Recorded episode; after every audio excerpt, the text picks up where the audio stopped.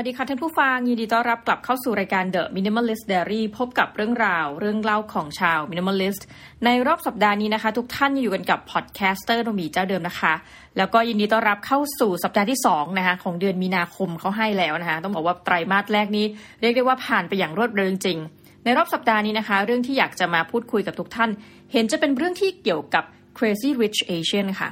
ใครที่อาจจะเคยได้ดูภาพยนตร์เรื่องนี้นะคะ ต่างก็รู้กันดีว่ามันเป็นเรื่องแต่งนะแต่ว่าเป็นภาพยนตร์ที่ประสบความสำเร็จเป็นอย่างมากนะทีนี้สัปดาห์นี้ก็จะมาพูดถึงเรื่องราวของรายการเรียลิตี้นะคะที่เอาเรื่องราวของ Crazy Rich Asian เนี่ยแต่เป็นเวอร์ชั่นแห่งความเป็นจริงนะคะต้องบอกว่ารายการนี้นะคะมีชื่อว่า Bling Empire นะคะซึ่งตอนแรกก็คิดว่าเออมันจะสนุกไหม เพราะว่ารายการแต่ดั้งแต่เดิมเนี่ยลักษณะเช่นนี้ประมาณนี้นะมีมาก่อนนะคะของรายการอังกฤษนะคะ ชื่อว่า Made in Chelsea นะคะใครๆก็ถ้าเกิดว่าไปอยู่อังกฤษเนี่ยบอกหูมาจากที่ไหนนะคะบอกว่าถ้าอยู่เชลซีเนี่ยเราก็รู้สึกว่าเชลซีเนี่ยจะมีพื้นที่บางส่วนที่มีราคาค่อนข้างแพงนะคะแล้วก็ Made in Chelsea นี่ทำหลายซีซั่นมากนะก็เป็นเรื่องแบบรายการเรียลิตี้โชว์เหมือนกัน แต่ว่ามีการเตรียมกันมาก่อนนะคะคือเป็นบทสัมภาษณ์ของคนที่เคยไปออกรายการ อย่างไรก็ตามมันก็มีส่วนแห่งข้อเท็จจริงอยู่บ้างนะคะแต่ว่า เราก็เคยดูรายการนั้นก็ติดพอสมควรนะสมัยที่ยังเรียนต่อนะแต่พอรอบนี้กลับมาดูของ Bling Empire นะคะก็เลยอยากจะมาเปรียบเทียบกันนิดนึงว่า Bling Empire เนี่ยมันเป็นเหมือนกับ Made in Chelsea นะเวอร์ชันอันที่หนึ่งคือทุกคนอยู่ในสหรัฐอเมริกานะแต่เป็นเวอร์ชันถัดมาก็คือว่าทุกคนแทบจะเรียกว่าทุกคนในโชว์เนี่ยเป็น Asian American นะคะซึ่งกลายเป็น Asian American แบบเต็มตัวไปแล้วจริงๆนะคือคนเอเชีย ในแบบว่า generation ที่หนึ่งเนี่ย ถ้าเกิดย้ายเข้าไปอยู่ในสหรัฐอเมริกาแบบบุคคลทั่วไปเนาะ ก็อาจจะต้องเรียกได้ว่ามีความพยายามในการสร้างเนื้อสร้างตัวนะคะ แต่ลักษณะที่เราเห็นเนี่ย กลายเป็นคนที่ก็คือเป็น crazy rich Asian นะแต่ว่าเป็น Asian American นะคะ ทีนี้เราก็ดูแล้วก็รู้สึกว่าเอ๊ะมันให้อะไรกับความเป็น minimalist ของเราบ้าง ต้องบอกว่าส่วนตัวถ้าดูรายการโชว์ประเภทที่แบบ มีรายการทำอาหารแข่งคุกกิ้งโชว์ทั้งหลายนะคะหรือแม้แต่กระทั่งรายการอย่าง Hell's Kitchen นะคะโดย Gordon Ramsay เนี่ยต้องบอกว่าพอดูเสร็จแล้วเนี่ยหลายกรณีนะยกตัวอย่างเช่นนะบางกรณีเขาทำริซอตโตอะไรแบบเนี้ยเราก็อยากกินนะหรือบางรายการทอดไก่เนี่ยคือแบบจบรายการแล้วแบบจะมีความรู้สึกอยากจะไปสั่งไก่ทานนะ ไม่รู้ว่าหลายท่านเป็นแบบเราหรือเปล่านะ แต่ปรากฏว่าพอดู Blink เอ่อ Empire เนี่ยนะคะกลายว่าพอดูเสร็จปุ๊บ จริง ๆ ทั้งเรื่องเนี่ยมีการแต่งตัวพูดถึง Dior Dolce and Gabbana แล้วก็ คือแบรนด์เต็มไปหมดเลย แต่จบรายการแล้วอะเราไม่ได้มีความรู้สึกว่าอยากจะไปซื้อตามนะคะ ก็เลยคิดว่าตัวเองน่าจะเป็น minimalist มากเพียงพออันนี้โม้ๆซะหน่อย จนกระทั่งรู้สึกว่าไม่ได้ตามเทรนด์ใด ๆ เหล่านี้เนี่ยกับที่รายการพยายามจะโชว์ เพราะจริงรายการอย่าง Made in Chelsea เนี่ยเขาก็จะมีการคั่นรายการเหมือนกันนะแล้วก็โชว์ว่าแบบเออในรายการเนี่ยคนใน Made in Chelsea ใช้อะไร เผื่อว่าหลายท่านอยากจะไปใช้ตามก็คือเป็นสปอนเซอร์เข้าไปในรายการนะคะ แต่ว่าซื้อเราไม่ได้เลยนะคะ รวมทั้งเรื่องนี้ก็เช่นเดียวกันนะต้องบอกว่าตัวละครมีอยู่จริง ๆ ประมาณห้าหกตัวละครหลักนะซึ่งเป็นคนจริงๆนะคนชื่อนั้นจริงๆนะคะก็ได้แก่เคนนะคะเคนเนี่ยเป็นคนสิงคโปร์นะคะเข้าใจว่าเขาไม่ได้อยู่ด้วยกันกับครอบครัว แล้วก็ย้ายมาที่สหรัฐอเมริกานะเคนนี่พอบอกว่าเป็นคนสิงคโปร์แต่ว่าส่วนตัวเนี่ยพอฟังสำเนียงหรืออะไรแบบเนี้ย จะไม่มี Singlish หลุดออกมามากนะคะก็กลายเป็นคน Asian American เต็มตัวไปแล้วนะคะถัดมาก็คือเควินเควินเนี่ยออกจะเหมือนคนที่อยู่นอกกลุ่มไปซะหน่อยนะคือเขาเพิ่งย้ายเข้ามาอยู่ใน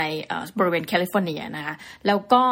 ถัดไปก็คือว่าเขาเองไม่ได้รวยเหมือนเพื่อนๆเขา คือต้องบอกว่าเรื่องราวทั้งหมดเนี่ยมันเกี่ยวกับคนเอเชียนอเมริกันที่มีฐานะดีมากๆนะคะ ดีมากในลักษณะที่อ่าเหมือนยกตัวอย่างนะ มีเงินในหลักพันล้านเหรียญสหรัฐนะคะ คือมันมีมากกว่าลักษณะว่า 10 ล้านหรือว่า 100 ล้านเท่าที่ดูนะคะ ในวงเล็บ เพราะว่าอย่างบางคนก็อะยกตัวอย่างรายถัดไปเลยแล้วกันนะคะ ก็มีคนหนึ่งชื่อว่าแอนนานะคะ อย่างคุณแอนนาเนี่ย ก็มีบิดามารดานะก็เรียกว่า parents เนี่ยที่ค้าอาวุธนะคะอันนี้ยังถูกต้องตามกฎหมายนะก็เลยเราก็รู้สึกว่าโอ้โหการค้าอาวุธเนี่ยมันน่าจะกำไรเยอะเนาะแล้วก็น่าจะเป็นธุรกิจขนาดใหญ่นะคะมีคนชื่อเชอริสนะคะซึ่งที่บ้านก็เป็นเขาเรียกว่า denim empire นะคะซึ่งก็แต่งงานกับสามีที่เป็น furniture empire ก็บอกว่าเป็นรวยผสมกับรวยนะในเรื่องเธอยังไม่ได้แต่งงานนะก็แต่ว่ายังไงก็ตามมีคู่ที่แบบร่ำรวยเหมือนกันนะคะ ถัดไปก็คือคุณเคลลี่นะคะซึ่งเราชอบเรื่องราวของเคลลี่มากเลย คือคุณเคลลี่เนี่ยในเรื่องเนี่ยเธอบอกว่าเธอเคยแต่งงานมาก่อนนะคะ แล้วก็การแต่งงานนั้นไม่ประสบความสำเร็จเพราะสามีเนี่ยเป็นพวกแบบ ไปฟรอดคนอื่นนะคะไปหลอกลวงคนอื่น เธอก็เลยบอกว่าเอาละถ้าเช่นนั้น เธอต้องสร้างขึ้นมาด้วยตัวเองนะคะดังนั้นเธอก็มีธุรกิจของเธอ แต่ว่าในเรื่องเนี่ยเราจะเหมือนกับไม่เห็นว่าใครทำงานเลยนะเหมือนมันเป็นเหมือนกับตอนที่ทุกคนมาเจอกันในช่วง free time อะไรประมาณนี้นะคะ นอกจากนั้นก็จะมีอีกตัวละครหนึ่งชื่อว่าคิมลีนะคะ คิมลีเนี่ยจริง ๆ ก็เป็นตัวละครที่น่าสนใจ เพราะว่าเธอเองก็มีชื่อเสียงมาได้จากตัวเอง คือเหมือนเธอเป็นดีเจที่เขาบอกดังมากใน Southeast Asia นะดังมากในสิงคโปร์แต่ส่วนตัว ถ้าใครรู้จักคิมลีบอกเราหน่อยนะ คิมลีนี่จริง ๆ ก็เป็น Asian American นะคะแต่ว่าคุณพ่อคุณแม่เนี่ยเป็นเวียดนามีสนะคะก็จริง ๆ เธอก็คือคนเวียดนามนี่แหละนะคะก็เข้าใจว่าอพยพมาพ่อแม่เธออย่าร้างกันแล้ว อันนี้คือต้องพูดเพราะว่าเดี๋ยวมันจะมีลักษณะสำคัญต่อไปที่จะพูดถึงนะคะถัดไปอะก็คือคริสตินนะคะในเรื่องเนี่ยมันจะเป็นการพล็อตว่าคริสตินเนี่ยไม่ถูกกับคนชื่อแอนนานะคะซึ่งฟังไปฟังมาเนี่ยนะ เราก็จะแบบสับสนไปหมดว่าโอ้ตัวละครคือเยอะมากนะพูดตามตรง ทีนี้อะอย่างไรก็ตาม ในเรื่องเนี่ยเออคริสตินเนี่ยเป็นคนที่ เหมือนกับก็เป็นเจ้าแม่เหมือนกันนะคะแอนนาก็เป็นเจ้าแม่นะคะแต่ว่าอายุต่างกันคือแอนนาเนี่ยจะอายุเยอะกว่านะส่วนคริสตินเนี่ยก็อยู่ในวัยที่มีบุตรแล้วนะคะลูกก็คือชื่อน่าสนใจมากคือเป็นเราเราก็จะเรียกลูกด้วยชื่อนะคะแต่ว่าทางเรื่องเขาจะเรียกเด็กเป็น baby คนนี้ว่า Baby G นะคะซึ่งเราก็เลยไม่รู้ว่าตกลง Baby G นี่คือเป็นโอเคเป็นชื่อเล่นแหละแต่ว่าชื่อจริงของเด็กน้อยคนนี้คือใครนะคะเอาแหละทั้งหมดทั้งมวลหมายถึงว่าเราได้อะไรจาก เรื่องนี้นะคะเรียลลิตี้โชว์เรื่องนี้หลายคนอาจจะบอกว่าเอ๊ะมาเล่าแล้วมันก็ดูแบบว่าเออมันก็ดีนะ คือทุกคนก็มีเรื่องราวของตัวเองแล้วยังไงต่อนะคะคือสิ่งหนึ่งที่เราสังเกตในเรื่องนี้ค่ะ คือถ้าเรามองคือใครก็ตามที่ไม่ได้อยู่ในวงจรแบบ crazy rich Asian เนี่ยเราอาจจะไม่เข้าใจคือส่วนตัวนี่ไม่เข้าใจพูดตามตรง ไม่เข้าใจว่าคนที่แบบมีตังค์มาก ๆ เนี่ยเขาคิดยังไง เพราะส่วนหนึ่งเนี่ย เราอาจจะไม่ได้มีเพื่อนสนิทเป็นคนที่มีเงินมาก ๆอะอาจจะพูดได้ว่าถ้าตอนไปเรียนหนังสือนะคะหรือไปตามสถานที่ต่างๆ เนี่ยเจอเหมือนกันนะคะแต่ไม่ได้เจอในขณะที่เขาจะมาแชร์เรื่องราว หรือว่าไปแฮงเงากันบ่อยๆ เบอร์นั้นนะคะเราก็เลยไม่แน่ใจว่า เอ๊ะ คนเหล่านี้มีนิสัยเป็นอย่างไร เขาคิดแต่เฉพาะเรื่องเงินหรือไม่ หรือว่าเขามีความทุกข์ใด ๆ หรือเปล่านะคะเราก็เลยจะคิดเหมือนคน อาจจะไม่แน่ใจว่าคนอื่นคิดมานะส่วนตัวคิดว่าเขาก็คงไม่ได้มีความทุกข์อะไรมาก นอกจากเรื่องเล็ก ๆ น้อยๆนะวงเล็บคือเรื่องเล็ก ๆ น้อยๆจริงๆนะแต่ว่าเรื่องเงินเนี่ยพอมันมันตัดประเด็นนี้ออกไปแล้ว มันก็ไม่น่าจะมีความทุกข์เหมือนคนทั่วไปนะคะแต่พอได้ดูซีรีส์เนี่ยซึ่งมีแค่แปดตอนเดี๋ยวเขาบอกเป็นซีซั่นหนึ่งนะเราก็แอบรอเมื่อไหร่ซีซั่นสองจะออกมานะคะปรากฏว่าจริง ๆ แล้วไม่ว่าคุณจะเป็นใครก็ตามบนโลกใบนี้นะคะ ในในเรื่องนี้มันก็ไม่ได้ฉายถึงการเจ็บไข้ได้ป่วยของแต่ละบุคคลด้วยนะ แปลว่าทุกคนยังอยู่ในวัยเยาว์นะคะจะยกเว้นตัวละครคือแอนนานี่อาจจะแบบในวัยที่อายุเยอะหน่อย แต่ว่าทุกคนเนี่ยก็ยังอยู่ในวัย 30s นะคะเอ่อ early 20s ก็มีก็ดูจะมี ความสุขดีนี่นะคะแต่ว่าจริง ๆ แล้วพอเจาะเข้าไปเนี่ยไม่ใช่นะคะคือพอตัดเรื่องเงินไปแล้วสิ่งที่เราเห็นแล้วเหมือนเป็นปัญหาธรรมดาสามัญของโลกจริงๆแล้วหลายท่านก็บอกก็รู้อยู่แล้วนะนั่นก็คือเรื่องความสัมพันธ์นะคะยกตัวอย่างเช่นเคนเองเนี่ยก็เหมือนเป็นตัวหนึ่งที่ดำเนินเรื่องนะคะเขาเนี่ยเป็นเพศที่สามเนาะเพศทางเลือกนะคะในเรื่องเขาก็จะพูดตอนจบเรื่องเนี่ยว่าอุ้ยที่สุดแล้วเขาต้องเริ่มเดทใครสักคนนะเราก็จะเห็นถึงสภาพความเหงาของเขาเนาะเควินเนี่ย มองตัวเองว่าเป็นเหมือนกับปลาที่อยู่นอกจากน้ำนะปลาที่ไม่ได้อยู่ในน้ำเหมือนกับเพื่อนๆนะคะเขาอาจจะเป็น outcast ก็คือว่าเขาไม่ได้มีฐานะที่ร่ำรวยซ้ำนะคะเขาก็เป็นบุตรบุญธรรม คือไม่รู้ว่าพ่อแม่ที่แท้จริงของตัวเองเนี่ยเป็นใครนะคือพ่อแม่เขาเป็นอ adopt เขามาเป็นพ่อแม่แบบผิวขาวเลยนะคะแล้วเขาก็เหมือนกับเป็นนายแบบเนาะแล้วไปมาก็ได้มาเป็นเพื่อนกับเคน ซึ่งจริงเคนเนี่ยก็เป็นคนที่เป็นเศรษฐีสิงคโปร์นะคะแต่เควินเองเนี่ยถึงแม้เขาจะไม่ได้ร่ำรวยนะเขาไม่ได้พยายามทำตัวเหมือนเพื่อนเออซึ่งอันนี้เราชอบนะเหมือนว่าเขาก็เหมือนกับทำให้รู้อะหนึ่งคือเขาไม่ได้ร่ำรวยนะ แต่ว่าเขาก็อยากที่จะเป็นเพื่อนคนเหล่านี้ในความรู้สึกเรานะ เพราะความเป็นเพื่อนนะคะ อย่างคริสตินเองเนี่ยเราก็เห็นว่าโอ้ในเรื่องเนี่ยพยายามจะแข่งนะต้องบอกว่าใช้คำว่าแบบอาจจะชิงดีชิงเด่นเนาะกับคนชื่อแอนนานะคะแต่เมื่อเราดูเข้าไปเนี่ยเขาก็มีความทุกข์ในแบบหนึ่งนะคะคือคริสตินก็เล่าให้ฟังว่าจริง ๆ แล้วเนี่ยเธอแต่งงานกับผู้ชายที่จริง ๆ แล้วเนี่ยเป็นเชื้อพระวงศ์นะคะคือเป็นเชื้อพระวงศ์เมื่อสมัยนานมาแล้วคือถ้าระบบกษัตริย์จีนเนี่ยยังมีอยู่นะคะ สามีเธอเนี่ยคงจะได้เป็นกษัตริย์นะ แล้วลูกของเธอเนี่ยก็จะเป็นเหมือนกับเจ้าชายน้อยเนาะแต่ว่าอย่างไรก็ตามคือระบบสถาบันกษัตริย์นี่ก็ล่มสลายมานานมากในจีนนะเธอก็เหมือนกับเล่าเฉยนะเธอก็แลดูว่าเหมือนจะไม่ได้ทำงานเนาะก็อาจจะใช้เงินของสามีหรือใดๆก็ตามนะคะคือเราก็เห็นว่าเอ้ก็มีความสุขดีแต่พอเจาะเข้าไปเธอบอกโอ้โหแต่งงานกันเนี่ยเหมือนกับพ่อแม่ของสามียังมีความเป็น traditional อยู่ คืออยากให้เธอผลิตทายาทนะคะ กว่าเธอจะผลิตทายาทผ่านความเจ็บปวดมา 11 ปีกว่าจะมีลูกหนึ่งคน แล้วสามีก็อยากมีอีกนะพ่อแม่ของสามีก็เห็นดีเห็นงามว่าอยากให้มีอีก เราก็จะเห็นความทุกข์ของเธอ คือตอนแรกเธอก็บอกว่า เออเธอแบบว่าอาจจะมีลูกไม่ได้นะมันเป็นความอันตรายต่อการตั้งครรภ์ละสามีก็บอกไม่เป็นไรก็เอา surrogate mother นะก็คือเหมือนว่าเป็นพวกอุ้มบุญนะคะสุดท้ายเราก็เห็นว่าเรื่องมันก็เฉลยที่ว่า เธอไม่อยากมีลูกแล้วอะ Baby G คนเดียวพอนะคือการเป็นแม่เนี่ยต่อให้ไม่ต้องเลี้ยงเองนะเพราะมีพี่เลี้ยงอะไรอย่างนี้เนาะมันก็ยังมีความมันต้องผูกพันเนาะมันต้องทุ่มเทเวลาแน่นอนละบางส่วนของคุณนะเราก็คิดว่าอย่างในเรื่องนี้คริสตินเขาก็มีความทุกข์มากกับการที่แบบเฮ้ยต้องมีลูกต่อไปเรื่อยๆหรอนะคะอะคนถัดไปเคลลี่นะคะเคลลี่ที่เราบอกว่าโอ้ยเป็นผู้หญิงแกร่งมาก ๆนะคะ สร้างธุรกิจได้ด้วยน้ำมือของเธอเองเนี่ย ปรากฏว่าเธอก็มี ความสัมพันธ์หลังจากที่สามีคนที่หนึ่งหย่ากันไป เพราะสามีก็ถูกจับไปอะไรอย่างนี้เนาะคนที่สองเนี่ยเรียกได้ว่าเป็นแฟนนะคือพูดง่าย ๆ ว่าผู้ชายคนนี้ก็ไม่ได้ทำอะไรเป็นหลักเป็นแหล่งนะก็มีหน้าที่คือเราเข้าใจว่าก็เป็นอารมณ์เหมือนนักแสดง แต่ก็ดูทรงแล้วก็น่าจะเป็นประมาณตัวประกอบนะคะหรือว่าเป็นนายแบบในช่วงระยะที่ไม่ได้โด่งดังนะคะถ้าพูดกันกลางๆเราอาจจะมองว่าไอ้แฟนเธอเนี่ยน่าจะแบบประทานโทษนะคะมาเกาะเธอหรือเปล่าอะไรเงี้ยนะแล้วก็จริง ๆ เท่าที่ดูเนี่ยเธอก็มีความสัมพันธ์ ครั้งที่สองที่เลวร้ายเหมือนกับครั้งที่หนึ่งนะเพราะแฟนก็อูด่าทอเธอด้วยคำหยาบคายในบางครั้งเนาะมันก็จะเห็นมาในเรียลิตี้โชว์นะคะซึ่งเราก็รู้สึกว่าเอ้ยจริง ๆ แล้ว เธอมีตัวเลือกเยอะมาก เธอไม่จำเป็นต้องเอาผู้ชายแบบนี้นึกออกไหมคะเธออยู่ในวงสังคม คือตลอดเวลาเราก็จะเห็นคนเหล่านี้ไปงานบอล ไปงานต่างๆ ไปงานเลี้ยงนะ ไปเรื่อยๆ ในรอบปีนะ แล้วก็แต่งตัวสวยๆ จริงๆ มันมีโอกาสเจอคนเยอะนะคะ แต่สุดท้ายก็จะมีผู้หญิงประเภทหนึ่งแหละ ที่รู้ว่าความรักเนี้ยมันไม่ work เอาซะเลยนะ คือผู้ชายเนี่ยก็อาจจะห่วยมาก แต่ว่าเธอก็ยังรักแบบในรูปแบบเนี้ยเป็นความสัมพันธ์ที่เดี๋ยวดี เดี๋ยวร้ายนะ ขึ้นขึ้นลงลงนะคะ ถัดไปอีกคิมลีนะตัวละครนี้เราก็รู้สึกสนใจว่าหนึ่งเธอมีชื่อเสียงเนาะเธอเป็นคือทั้งหมดเนี่ยมันน่าสนใจที่ว่าหลายคนก็ถ้าพูดกันคำว่าเอเชียเนี่ยมันคืออะไรนะ มุมหนึ่งของเราก็คือเอเชียนที่มีเชื้อสาย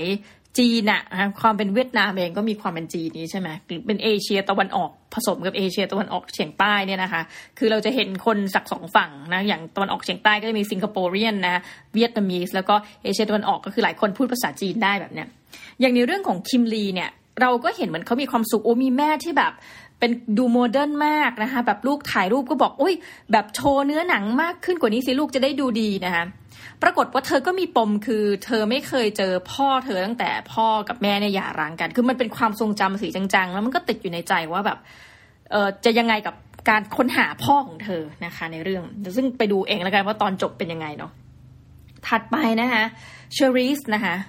ซึ่งเชอริสเนี่ยก็มีชีวิตที่ดีนะก็คือไม่ได้แต่งงานคือเป็นอะไรที่ break traditional norm มากของคนเอเชียนเนาะคือไม่ได้แต่งงานแต่ว่ามีลูกด้วยกันกับแฟนนะก็ไม่รู้จะเรียกว่าอะไรดี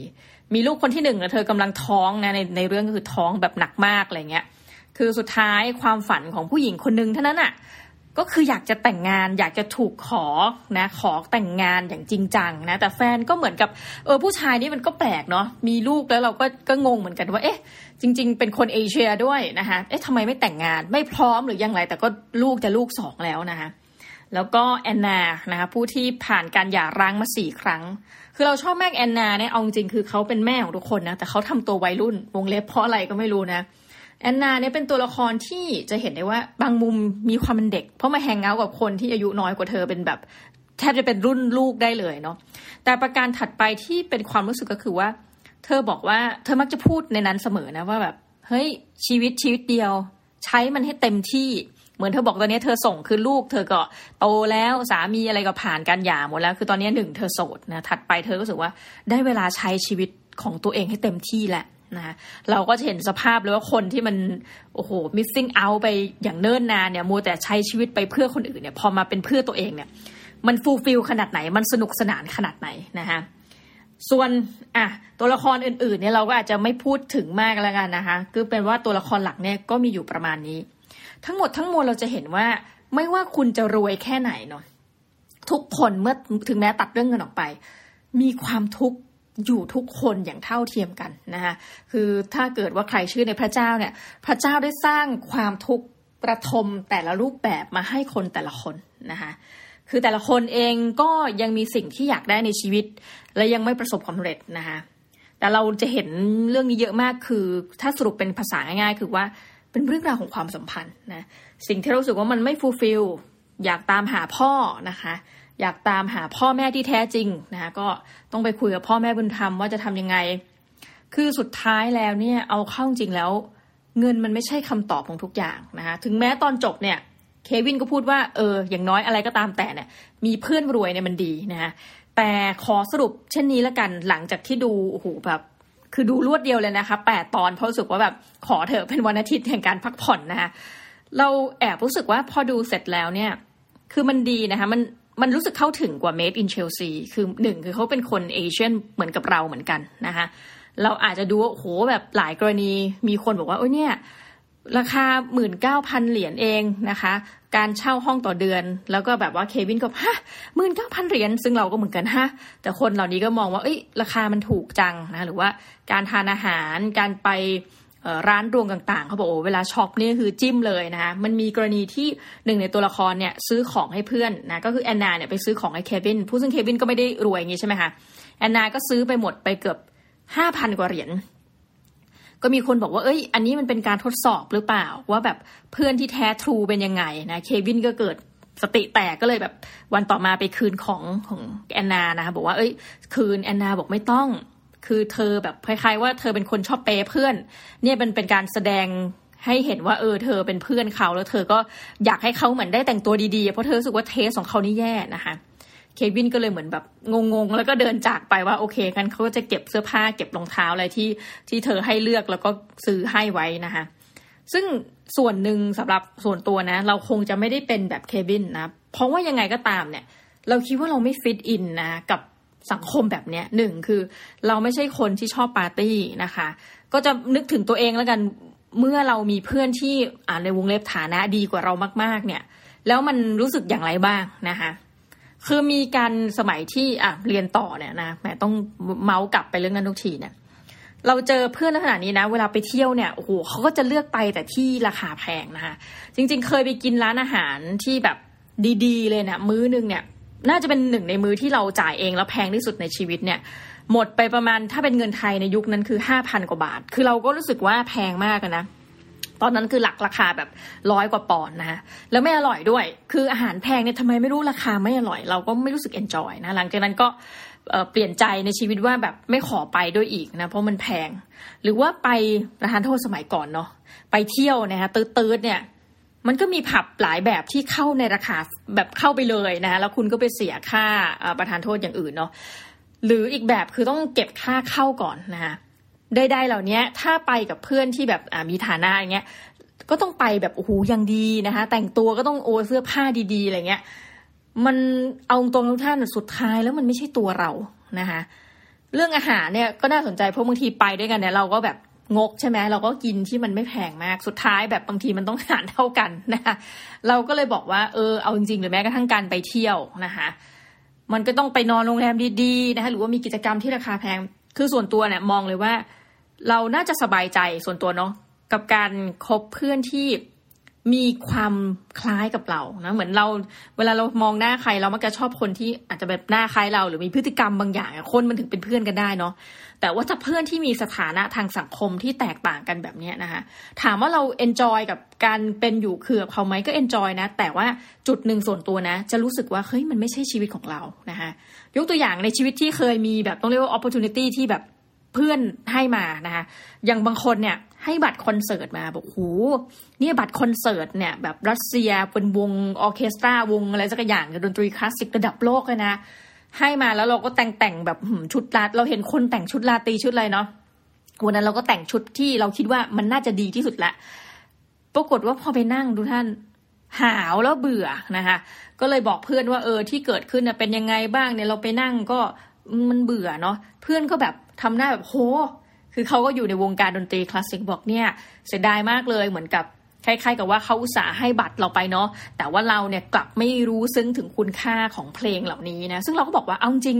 คือเราเข้าไม่ถึงอะนะเราเข้าไม่ถึงจริงนะคะหรือว่าแบบการไปทานอาหารบางอย่าง เคยไปอยู่ร้านหนึ่งซึ่งเขาปิดร้านเลี้ยงอะนะคะแต่ว่าไม่ใช่เราเลี้ยงเนาะมันก็มีเจ้าภาพแบบเนี้ยพอไปถึงปุ๊บ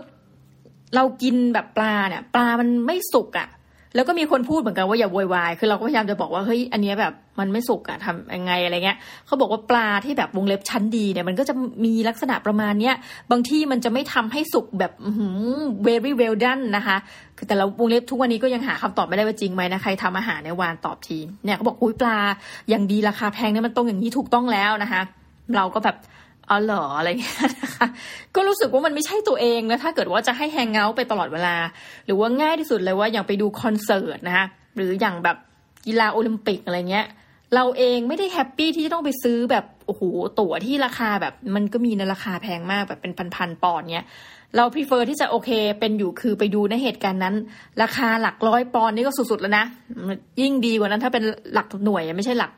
หลักสิบอะยังดีอะไม่ใช่แบบโอ้โหห้าหกร้อยปอนด์แบบตัวใบละนะสมัยนั้นแบบสมมติปอนละห้าสิบาทเนี้ย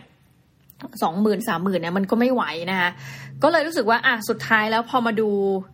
คนเหล่านี้นะหลายคนเขาก็มีการแบบอวดกันในเรื่องเนาะว่าแบบเฮ้ยเพชรของใครเป็นคอลเลกชันไหนแบบ อันนี้พอรู้ว่าคนนี้มีเพชรก็แบบบางคนก็ใส่มาโชว์ หรือว่าในเรื่องก็มีการถามนะว่า เอ้ย มีผู้เชี่ยวชาญที่แบบเชี่ยวชาญเพชรมาดูเนี่ย ดูซิว่าคนในนี้เป็นยังไง แล้วผู้เชี่ยวชาญก็บอกเออในนี้มี one or two นะ คนหรือสองคนที่แบบใส่เพชรปลอมมางานอะไรเงี้ย คือมันก็เลยรู้สึกว่าณจุดหนึ่งมันมีความความจริงนะความเป็นจริงแบบคนเอเชียน คือเราจะเห็นคนในเรื่องเนี่ยแบบบางคนเนี่ย สวดมนต์เป็นกิจจลักษณะเลยนะ เข้ามาก็สวดแต่เขาก็คงสวดแบบเอเชียตะวันออก คือจะแบบบทสวดนี่ไม่ค่อยคุ้นนะคะหรือว่าจะมีความเชื่อแบบตะวันออกแบบพวกเรา เช่น เชื่อในเรื่องของการกลับชาติมาเกิดนะเชื่อว่าลูกตัวเองเนี่ยอาจจะเป็นแม่มาเกิดเชื่อในเรื่องของผีนะวิญญาณของบรรพบุรุษอะไรแบบนี้เราจะเห็นวายของความเป็น Asian อยู่นะคะ แต่ทั้งหมดทั้งมวลเนี่ยอย่างไรก็ตาม เราก็จะเห็นว่าเออเขาก็ยังมีความเป็น Asian American นะคือทุกคนอาจจะไม่รู้ว่าในเฉพาะในเรื่องนี้สื่อสารกันเป็นภาษาอังกฤษนะมีพูดภาษาจีนบ้าง แต่ว่าโอกาสก็ค่อนข้างน้อยนะคะ แต่ว่าลักษณะการใช้ชีวิตเนี่ยเป็นแบบอเมริกันจ๋าไปแล้ว แต่ว่าพูดถึงประเด็นความเชื่อนี่ยังมีความเป็น Asian อยู่นะคะ ก็คือถ้าเกิดว่าอะสรุปในวันนี้คือว่าเรารู้สึกดีมากที่เราดูสารคดีนี้จบนะคะไม่อยากที่จะไปซื้อเพชรนะไม่อยากที่จะไปซื้อโดเช่กับบาน่าไม่อยากจะไปซื้อดีออชาแนลใด ๆ ก็ตาม เพราะรู้สึกว่ามันไม่ใช่เรานะคะแล้วก็ดูเป็นชีวิตของทุกคนแล้วมันเกิดความปลงทุกท่านที่พูดจริงนะความปลงที่รู้สึกว่า เออสุดท้ายแล้วเนี่ยเราอาจจะเชื่อในเรื่องของมีหนึ่งชีวิต หรือเราอาจจะเชื่อในเรื่องของการกลับชาติมาเกิดก็ดี ทุกคนต่างมีความทุกข์และมีโอกาสที่จะมีความทุกข์ได้อย่างเท่าเทียมกันนะคะ ดังนั้นถ้าในมุมหนึ่งเราก็รู้สึกว่ามันก็สอนให้เราปลงแก่ชีวิตเหมือนกันว่าสุดท้ายแล้วเนี่ยโอ้โหโชว์เสื้อผ้าโชว์ข้าวของสมบัติเนี่ย เราเอาอะไรไปไม่ได้เลยทุกท่านตอนจบนะคะเอาอะไรไปไม่ได้เลย โอเค เงินมันอาจจะซื้อความสะดวกสบายนะ แต่สุดท้ายไม่ใช่ทุกอย่าง ไม่ใช่ความสุขทุกอย่าง อาจจะเป็นความสุขบางอย่างนะ แต่ไม่ใช่ความสุขทุกอย่างที่ถูกซื้อได้ด้วยเงินเนาะเอาละค่ะ ก็สำหรับใครที่สนใจไปติดตามดูได้นะคะ ก็ยังอยู่ใน Netflix อยู่เนาะ Blink Empire นะคะ ถือว่าเป็นเรื่องที่ดีมาก เราคิดว่าสนุกกว่า Made in Chelsea แล้วเราดูแล้วเราเข้าใจมากกว่า เพราะเราเป็นเอเชียนเหมือนกันนะคะสำหรับนี้ก็ต้องขอขอบคุณมากที่ทุกท่านอยู่กันจนจบรายการ The Minimalist Diary เนาะแล้วเราสัปดาห์หน้าเนี่ยจะกลับมาพบกับประเด็นอะไรใหม่ๆนะเดี๋ยวจะมาเมาให้ทุกท่านฟังเออทิ้งท้ายไว้นิดนึงวันอังคารนี้มีนะคะต้องไปประชุมที่ รัฐสภาใหม่นะคิดว่าน่าจะเป็นรัฐสภาใหม่